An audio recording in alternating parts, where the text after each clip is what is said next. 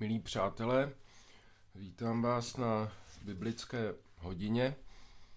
My jsme eh, minule probrali prvních eh, osm veršů z eh, první kapitoly.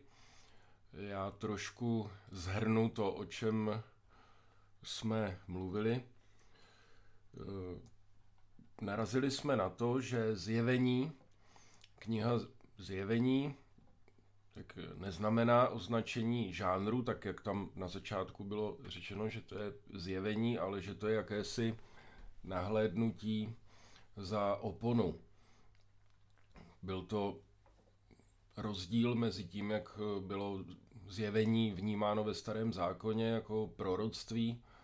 Tam to ohlašovalo vždycky nějakou změnu, to, že Bůh promluví k člověku a dojde k nějaké změně, tak eh, kniha zjevení tam má v tom významu zjevení určitý posun a snaží se dohledat tedy zjevení znamená hledání smyslu toho, eh, co se teď děje. Ne toho, co se stane v budoucnosti, ale toho, co se děje teď, uchopení toho, co se děje, protože člověk je v soukolí jakoby dějin nesmyslných, trpí nesmyslně.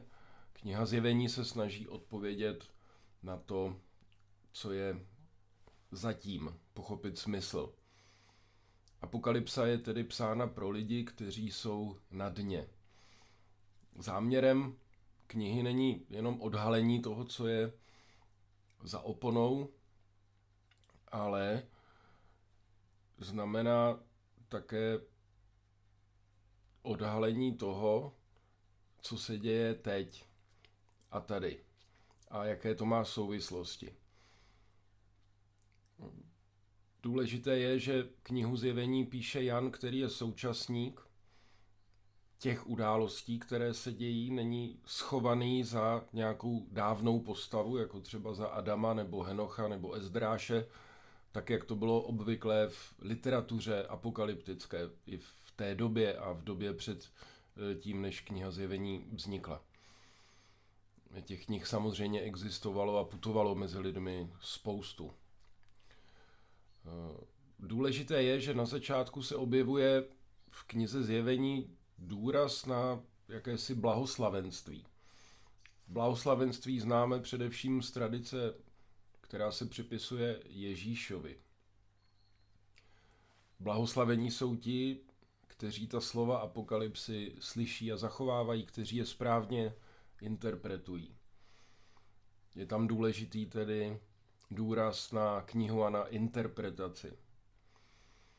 Důležitým je také fakt, že kniha je adresována sedmi sborům, které nejsou nějaké reprezentativní ve smyslu toho, že by ty sbory byly obrovské, že by měly vládu, ale spíš eh, tady jde o představu, že sice ano, lidé mají své zástupce u Boha, tady těch sedm církví, sedm sborů je jakými si zástupci, ale paradoxně jsou to spíš jakési skomírající komunity.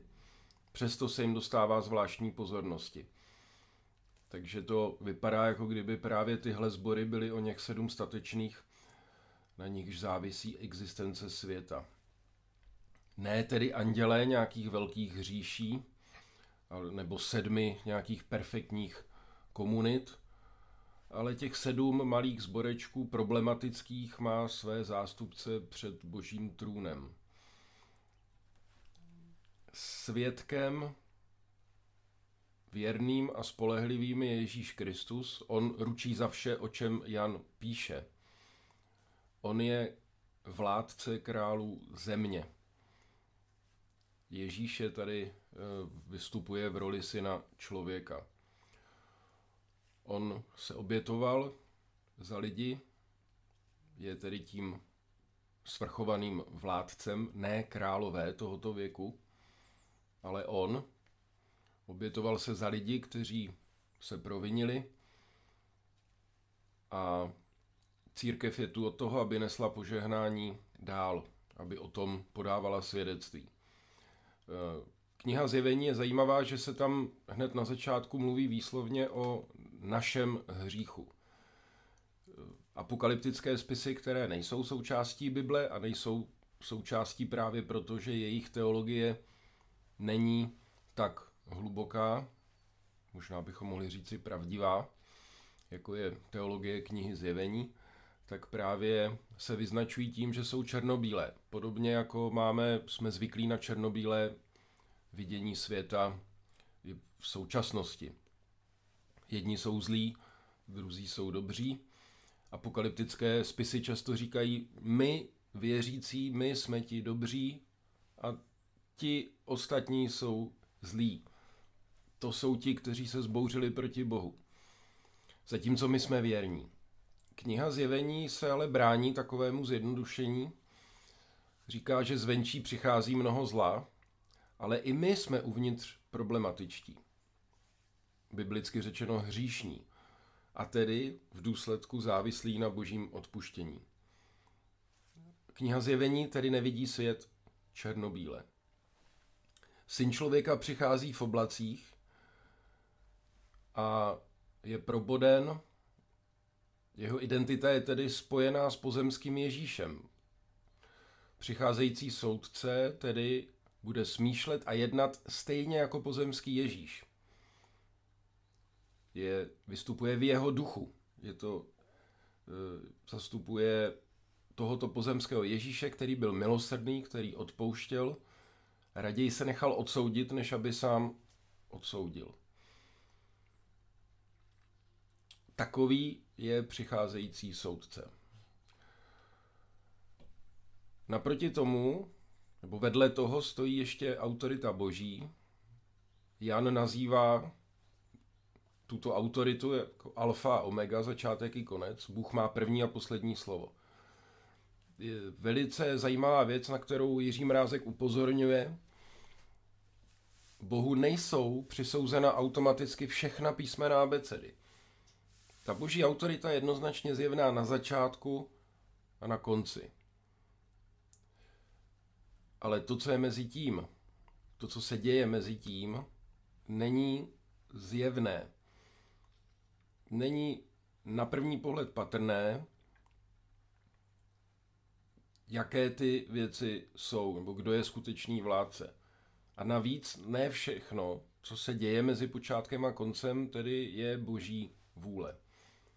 Zde vládne i tedy vůle lidská. Kain zabíjí Abela. Není to zboží vůle. Přesto ale nad tím vším Bůh je, je na začátku a v jeho rukou je i konec. A my se teď podíváme na pokračování první kapitoly. Přečtu od z první kapitoly, tedy verše od 9. do 15. verše. Já, Jan, váš bratr, který má s vámi účast na Ježíšově soužení, králování a vytrvalosti, dostal jsem se pro slovo Boží a svědectví Ježíšovo na ostrov jménem Patmos. Ocitl jsem se ve vytržení ducha v den páně a uslyšel jsem za sebou mocný hlas jako zvuk polnice – co vidíš, napiš do knihy a pošli sedmi církvím. Do Efezu, do Smírny, do Pergama, do Tiatyr, do Sart, do Filadelfie a do Laodikeje. Obrátil jsem se, abych viděl, kdo se mnou mluví.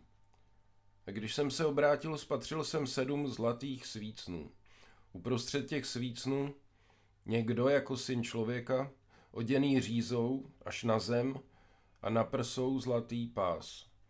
Jeho hlava a vlasy bělostné jako sněhobílá vlna, jeho oči jako plamen ohně, jeho nohy podobné kovu přetavenému ve výhni a jeho hlas jako hukot příboje. Na tomto místě autor teprve představuje sebe a situaci, to je tedy v devátém verši, z níž sám píše – jak už jsme konstatovali ve verši třetím, nevkládá své dílo do úst postavě z dávné minulosti, ale nedovolává se ani autority apoštolské nebo zakladatelské. Na rozdíl například od listů apoštola Pavla. Zvláštního postavení se nedovolává ani jako martyr, tedy mučedník. Smyslem tohoto verše je zřejmě především sdělení jsem na tom stejně jako vy. Píše čtenářům, kteří jsou v obtížné situaci. A smyslem jeho sebe charakteristiky je vyvrátit námitku, že to se mu to mluví. Nebo že při svých řečech o naději nezná to či ono, co jeho posluchači už zažili. Autor se čtenářům představuje jako současník, jako bratr, tedy ani víc, ani míň než oni. Představuje se jako ten, kdo má stejné problémy. U výrazu Ježíšovo soužení a Ježíšovo svědectví zůstává opět otevřeno, zda jde o genitiv objektivní, soužení kvůli Ježíši, svědectví o Ježíši, anebo subjektivní, tedy Ježíš sám svědčí a máme podíl přímo na jeho utrpení. Zdá se, že autor zůstává pro obě možnosti stejně otevřen. Patmos je ostrov v Egejském moři, blíže k maloazijskému, dnes tureckému pobřeží. V helenské době tvořil jakousi předsunutou ochranu Milétu a jeho přístavu. Rozhodně nešlo o neobydlenou pustinu.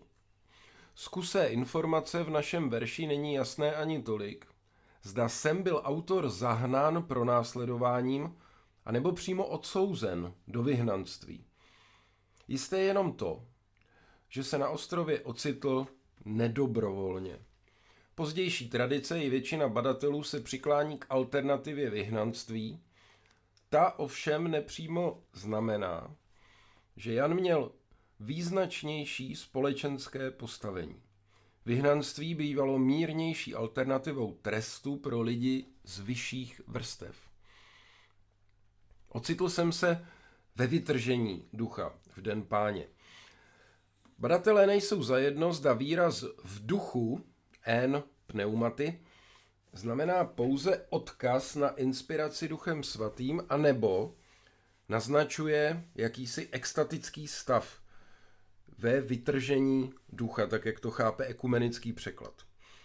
Především však jde o to rozlišit různé roviny.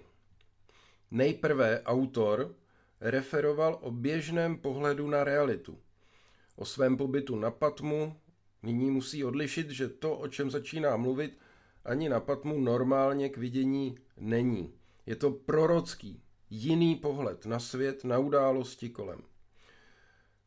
Ocitl jsem se N pneumaty. Je evidentně především alternativou k ocitl jsem se na ostrově Patmu z předchozího verše.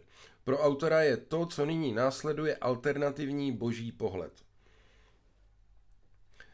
Výraz v den páně není zcela obvyklý. Tedy T Kyriake Hémera.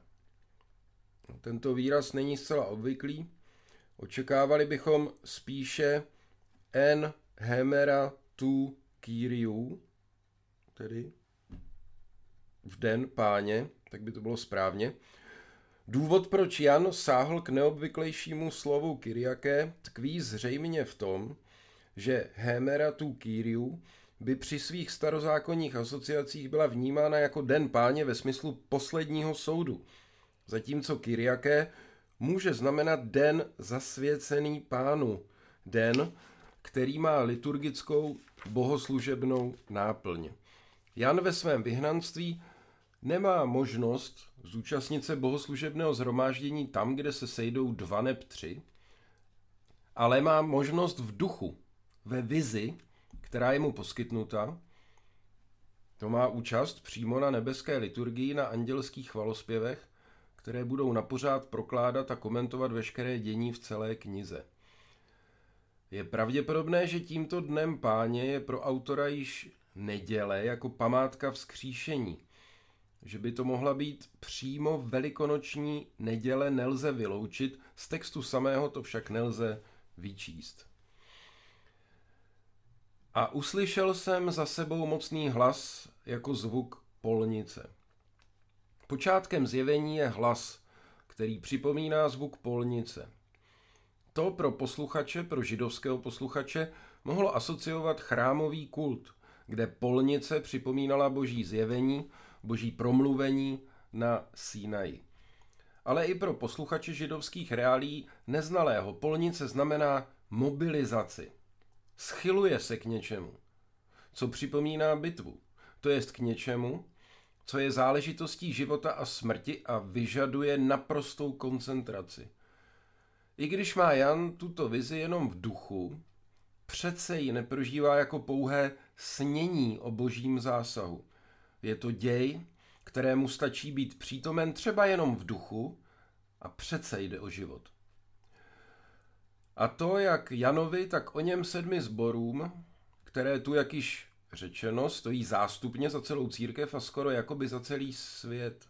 Těch sedm zborů je tady Janovým prostřednictvím mobilizováno pro svůj úkol. Co vidíš, napiš do knihy a pošli sedmi církvím, do Efezu, do Smírny a tak dále. Zde zazní jmenovitý výčet křesťanských zborů církví, tedy, kterým je podle verše 4 adresováno celé zjevení. Jsou to křesťanská společenství v sedmi helenistických městských centrech Malé Asie. Poprvé zatím nenápadně zde zazní motiv knihy. Různé druhy knih a knížek sehrají ve zjevení významnou roli. V tuto chvíli se zdá, že jde jen o technickou stránku předání informací. Pošli ve formě knížky. Postupem čtení uvidíme, že to, co je knižně fixováno, získává pro Jana specifickou závaznost. Obrátil jsem se, abych viděl, kdo se mnou mluví. A když jsem se obrátil, spatřil jsem sedm zlatých svícnů.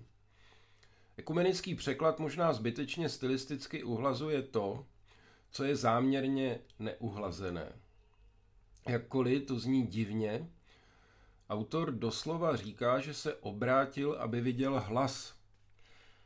To jest hlas připomínající polnici, který prvé promlouval za ním. Od této chvíle se ohlédne, od této chvíle, kdy se ohlédne, začínají vize prostředkují jiný pohled na realitu, kterou doposud viděl a znal jenom ze své perspektivy. Potud má význam i to, že se vlastně ohlíží zpátky. Není tak obvyklé ve starozákonní ani apokryfní literatuře, aby na proroka nebo vizionáře něco vybaflo ze zadu. Ale i tím může být naznačeno, že autor nehledí jenom do budoucnosti dopředu k posledním věcem, ale chce prostředkovat nový pohled na soudobou situaci i na to, co k ní vedlo. Tento jiný pohled je ovšem prostředkován obrazy a scénami, které připomínají snové vize. K ním patří střídání, ba i prolínání jednotlivých obrazů, jejich zdánlivá nelogičnost, obtížná popsatelnost. Již v předchozím verši Jan charakteristicky rozostřuje, co slyšel tam zezadu ještě před ohlédnutím. Byl to hlas jakoby polnice, podobný polnici. Ne tedy přímo a jednoznačně hlas polnice, ale co si co zbuzovalo tu asociaci. Potom ten hlas promluvil, což polnice obvykle nedělají. Nyní, když se otočil, stejná rozostřenost a nepopsatelnost se promítá i do viděného. Nevidí pochopitelně hlas, ale ani někoho jednoznačného, komu by patřil. Uvidí zprvu jen sedm svícnů.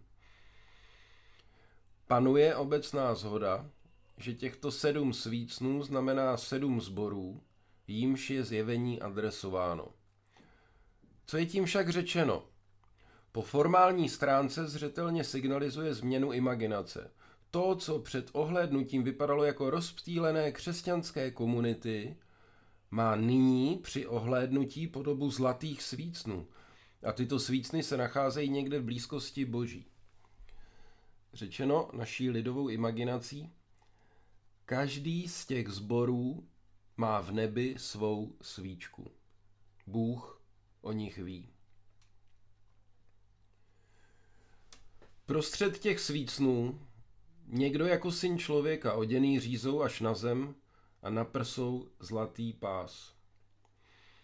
Teprve nyní, jakoby na druhý pohled, uvidí Jan mezi svícný postavu podobnou lidské. Výraz podobný jako syn člověka nás opět odkazuje do imaginace starozákonní knihy Daniel. Tentokrát je ovšem před obrazem spíše Daniel 10, 5 až 6 než 7, 13. To znamená, že nás v tuto chvíli nenavádí na konkrétní atributy syna člověka, tedy soudce, ale zatím jenom na vizionářský charakter popisované skutečnosti. Podobně jako v Daniel kapitola 10 vytváří autor napětí mezi rámcově lidskými parametry viděného a tím, co se popisu vymyká. V tuto chvíli na druhý pohled lze tedy mezi svícny spatřit cosi jako lidskou bytost, ale zatím nelze odhadnout její identitu ani další vývoj událostí. Slovo podére znamená sahající až k patám. Je užito například eh, v knize Ezechiel 9. kapitola 2. verš při popisu oděvu bytosti zřejmě andělské.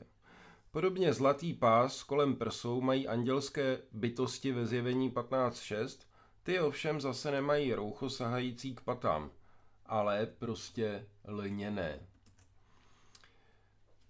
Jeho hlava a vlasy bělostné jako sněhobílá vlna, jeho oči jako plamen ohně, jeho nohy podobné kovu přetavenému ve výhni a jeho hlas jako hukot příboje. Zde poprvé navodí autor dojem, že slovo prohrává zápas s vizí. Zatímco v předchozím verši převládaly lidské parametry viděného, zde kumuluje to, co se popisu fakticky vymyká. Pokud jednotlivé prvky deskripce mají společný jmenovatel, je jím oslnivost. A to, jak ve významu doslovném, v popisu převládá zářivý jas, tak přeneseném oslnivá vznešenost, vyjadřovaná zlatem a bělostním rouchem. Všechny jednotlivosti jsou působivé a na nejvýše efektní. Sněhobílá bělost, plameny ohně, záře rozstaveného kovu. Kdybychom je však převedli do jednoho konvenčního obrazu, zbyla by ze všech efektů sotva hromádka neštěstí. Bylovlasý muž s červenýma očima připomíná spíše přerostlého angorského králíka a nohy má ještě ke všemu pochromované. Jsou tedy Janovi obrazy trapně neumělé? Svým způsobem ano a nestydí se za to. Podstatné na nich však je, že z nich nesmíme rekonstruovat jednu kresbu. Není to jeden obraz. Jan svými na pohled neobratnými přirovnáními vytváří autenticky působící svět snových vizí, ve kterých se jednotlivé prvky postupně prolínají. Různě dostávají do popředí a zase mizejí. Postupně si je uvědomujeme. Podobně jako obrazy jsou v těchto verších popisovány i zvukové věmy. Hlas, který ve verši 10 pouze připomínal polnici, je nyní přirovnán k něčemu jako zvuk množství vody. Zřejmě ohlušující hukot moře. Slovo v řečtině, kterým jsou charakterizovány nohy postavy, se vyskytuje pouze zde a v druhé kapitole 18. verši, nikde jinde není doloženo. První část slova, tedy chalkos, znamená bronz nebo mosas. Druhá část, Libanon, znamená buď libanonský nebo kadidlo. Většina badatelů zůstává u toho, že jde o bronz, po případě o slitinu zlata a stříbra, takzvaný elektron. Gý se navrhuje, že slovo by mohlo vyjadřovat odlišnost nebeského světa, nebeského kovu, jaký na zemi není, tedy Chalko Libanon. Dnes tedy ukončíme tuto část v 15. verši a příště se podíváme na 16. až 20. verš z první kapitoly.